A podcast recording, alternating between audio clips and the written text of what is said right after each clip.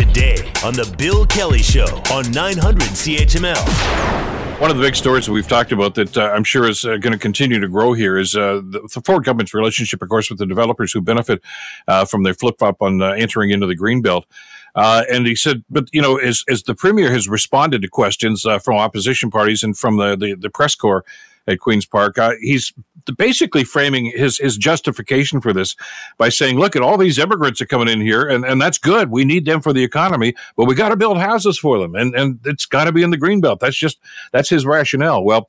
Our, our, good friends at the Narwhal have done some fact checking on that, and uh, story doesn't really hold water. Uh, Fatima Syed is a journalist with the Narwhal, joining us here on the Bill Kelly Show to talk about this. Fatima, thank you so much for the time. Good to have you with us again. Good morning, Bill. Thanks for having me again you've you've done something that I really don't think that uh, that Minister Calandra or the Premier really wanted you to do. You started ch- fact checking some of these assertions that they've been making here, and uh, there's there's not a whole lot of substance to them, is there? Listen, it's it's just a very complicated issue, Bill. Um, you know, I think it's it's often we hear comments from politicians um, where you know reporters will ask them like, "Why are you doing this? Um, why are you doing it this way?" And and they give a rationale. And the one that we've heard time and time again since uh, you know the government released Bill 23, which is their housing plan, and and the subsequent opening of the Greenbelt, is that well we're we're going to see a lot more people moving to Ontario, um, which is fair and that is factual. Um, and where are we going to put them? We're going to put them in the Greenbelt, um, and that's where things get a little uh, complex and complicated um, because it leaves out a lot of information um, to start, you know, the Ford government has actively asked the federal government for more immigrants. There's a huge labor shortage in this province that they want to fill. And, and the easiest way to do that, of course, is to bring more newcomers to the province to fill those jobs.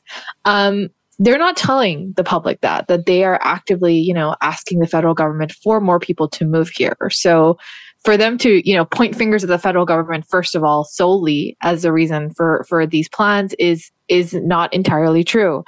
The second issue which you and i have talked about before and i know you and my colleague emma mcintosh have also talked about before is that the housing crisis isn't because of population growth necessarily. It's because we have failed time and again to actually build a supply that can handle the demand that we're seeing in Ontario and across this country, quite frankly. And that is to do with things like uh, labor shortages, that is to do with things like zoning practices. And, and just where we're building and what we're building. And those are things the government's not really talking about. Well, and you did some number crunching here, which I find interesting. Uh, and, and, and again, I think it kind of blows holes in this argument that yeah, they're all going to fly into Pearson Airport when they come to Canada, and they're all going to want houses within a 45 minute drive of, of the GTA. Uh, mathematically and financially, uh, most of the people who are going to come here, uh, hopefully they're, they're going to find you know all the, the joy that they want here and they raise their families and get good jobs and contribute. We want that. Uh, but they don't come with a whole lot of money, do they? Yeah, and and look, but I don't want to generalize. Like for sure there are immigrant families that move here that are in a position to buy houses. That does happen. But the number of studies that I've read and the number of academics and lawyers that I've spoken to um, suggests that, you know, cost of living, even for an immigrant family that, you know, if you have this perception that they're really rich and they're moving to Canada and bringing all their wealth here, the cost of living is still insanely high. And immigration isn't a cheap process. Um, it costs between fifteen thousand to thirty thousand per person, and sometimes more depending on where you're coming from and and and where you're landing and so forth. Um, and and when you factor in the idea of uh, cost of living here, you know, a house, an average price of a house in Ontario right now is about eight hundred thousand, eight hundred thousand um, dollars, and that's the minimum, right? We we've seen houses for much more. Um, it just doesn't add up. Uh, you know, there are studies that say that immigrants, at least for the first few years that they when they move here, they rent, they don't buy immediately. So uh, the question that I keep coming down to is who's actually going to buy these houses that the Ford government is building. Um, they say that it's immigrants. The studies and the numbers don't really match that argument. So we're still back to who are these houses for and do they have to be in the Greenbelt? Well, and as you mentioned in the piece in the Narwhal, and I, I, I take it, and I, am glad that you know we don't generalize. We don't say, "Hey, all immigrants are like this." You're right. There's some very wealthy people. There are some people that that maybe not have that much money. And by the way, I, I want to also make a distinction. Uh, these are not refugees we're talking about. These are immigrants who go through the process and have to pay these fees, uh, which includes uh, legal fees, etc., to come over here. But they usually don't have 800 grand to put down on a house. And and anybody who's driven through any of those little communities, and they're all wonderful places up uh, where uh, he wants to make these incursions into the green belt. They're not building things like high rises. I mean, those are usually pretty expensive houses. I guess every house in Ontario is pretty expensive these days. It just doesn't seem to, to fit that, that this is building built for these. And as you also mentioned in the piece, and it's worth repeating this because you talked about this before, it was the reporting on the Narwhal, I think, that brought this to light for us, is that, that the government's own committee about housing said you don't need to go into the green belt. We got more than enough land here uh, without doing that. And they seem to ignore that. And and and that's the thing, right? It's easy to blame rapid intense population growth and immigration for the lack of affordable housing but it's a real huge systems problem that we're dealing with and we're not addressing the core issues.